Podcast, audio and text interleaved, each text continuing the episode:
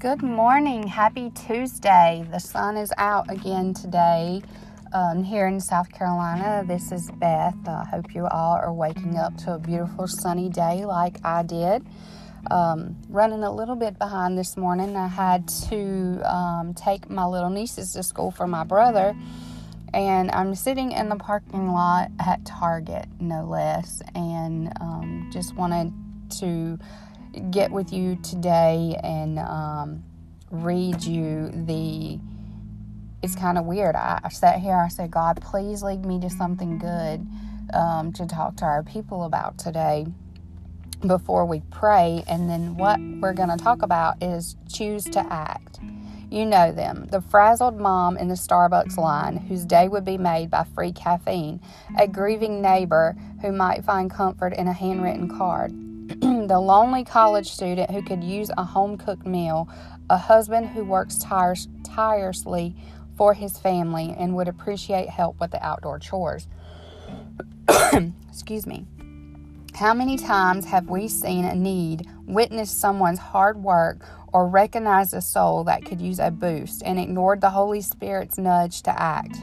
I definitely know I have.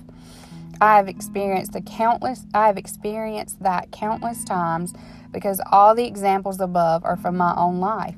Sometimes I selfishly don't want to be inconvenienced while working or juggling children. Sometimes I freeze in fear that a good gesture would be rejected by someone I don't know very well. Other times I assume some other person is more qualified and in a better position to lift that person up. Folks, if you feel a tug in your heart, a pounding in your heart to give, to make someone's day brighter, um, just smile and say hello. Be kind. Just being kind to someone could change could change the trajectory of someone's day, of someone's entire life. It t- it costs zero dollars to be kind, and handwritten cards are amazing. Like they're so amazing to get, and and the appreciation that goes along with it is amazing. And and God will reward you for being kind. Now I'm not saying go out here and blast your good deeds all around so everyone can see that you're doing them. No one needs to know what you're doing. Keep it private. God knows what you're doing. Let Him reward you for your good deeds. Listen to your Holy Spirit inside. If you've ever felt that tug and need, that's what it is. In Proverbs 3, the Bible makes it clear that incantation is as much as grievance and and a sin as deliberate as actions that hurt other people. The whole section is a list from Solomon of things to avoid in order to ensure we're treating others fairly. Withholding good is in the mix with harming others, breaking trust, envy, and wrongful accusing. The incantation is equ- equated with sinful actions and placed on the same level as wrong, just unbehavior. So, what classifies a withholding good from one to whom it belongs? Not paying off debts, neglecting those in need, ignoring the urge to do something nice for someone who deserves it? That exact meaning could be debated for days, but I think the clue lies in the first part of the verse when it is in your power. We can't make every single situation better and meet every need. It's simply not possible because we're humans with limitations. But we do have gifts, talents, resources, and time given to us by the Lord that ultimately belongs to Him. We are equipped with the power of the Holy Spirit living in us. We all ignore these opportunities. Those in need aren't the only ones who miss out on the goodness. God didn't give us the Bible as a list of do's and don'ts, he certainly doesn't intend us to be overworked by saying yes to every potential good deed.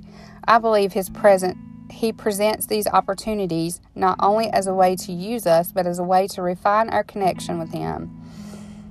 If we if we withhold good, God can ultimately use someone else to carry out his work. But when we find a, that sweet combination of knowing our gifts, discerning those whispers from the Holy Spirit, and choosing to act on them, we help someone else and experience the blessing of obedience and community with the Lord.